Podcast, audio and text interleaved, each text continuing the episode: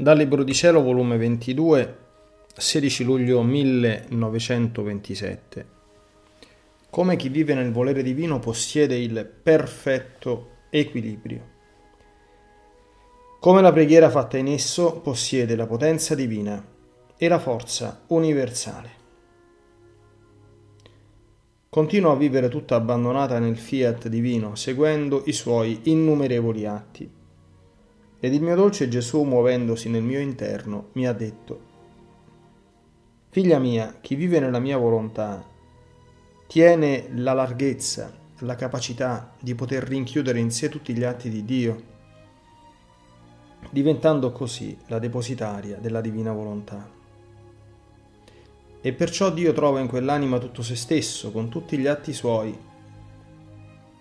Quindi in essa tutto, tutto è sacro, tutto è santo, tutto è luce e bellezza, possiede il perfetto equilibrio, l'ordine divino. Ed io trovo in essa la gloria della mia santità, della mia luce, della mia rara bellezza. La guardo e trovo i miei riflessi, la mia carissima immagine da me creata, come da me voluta e nell'eccesso del mio amore vado ripetendo come sei bella, il mio volere tutto racchiuso in te. La creazione pallida immagine di te, sei più fulgida del sole, sei più ornata del cielo, sei più vaga dei prati fioriti. Tutta bella sei perché la potenza del mio volere divino ti investe, ti alimenta, ti è vita. E soffermandosi ha soggiunto.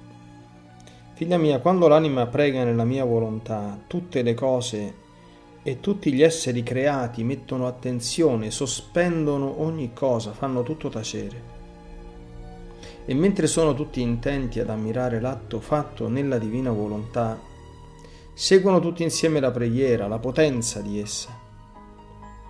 Chiama e si impone su tutto, in modo che tutti fanno la stessa cosa se si unissero tutti insieme tutte le altre preghiere per confrontarle con una semplice preghiera fatta nella mia volontà, quest'una sorpassa tutte, perché possiede una volontà divina, un potere immenso, un valore incalcolabile. Io stesso mi sento investito da una tale preghiera e siccome vedo che è la mia volontà che prega, sento la sua potenza che mi medesima in quella stessa preghiera sicché se non si ottengono le grazie per mezzo della preghiera fatta nella mia volontà, che è preghiera universale e divina, se la giustizia divina non resta placata e continuano i flagelli a piovere sulla terra, significa che quella è la volontà di Dio, che invece di far scendere quelle grazie, fa scendere gli effetti di essa nelle anime. E se con questa non si ottiene molto, meno si otterrà con altre preghiere non fatte nella mia volontà, che non contengono né potenza divina né forza universale. Onde dopo di ciò il mio amabile Gesù è uscito da dentro il mio interno ed investendomi tutta mi riempiva tutta di lui, in modo che mi sentivo tutta circondata di Gesù e dentro di lui. Poi ritirandosi si gettava nelle mie braccia, poggiando il suo capo sul mio petto, per prendere riposo, e mentre ciò faceva tutte le cose create, il sole, il cielo, le stelle, il vento, il mare, la terra, insomma tutto, si schierava intorno a Gesù, estendendosi come letto sotto le membra di Gesù, tutte le cose create si prestavano a dargli riposo.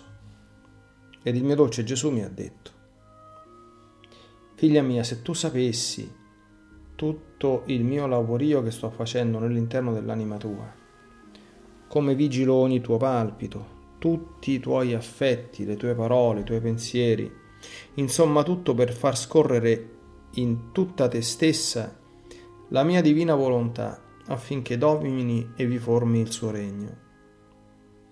Tanto che dopo il lavoro che faccio, spesso, spesso prendo riposo per godere in te il frutto del riposo che solo la mia volontà può darmi.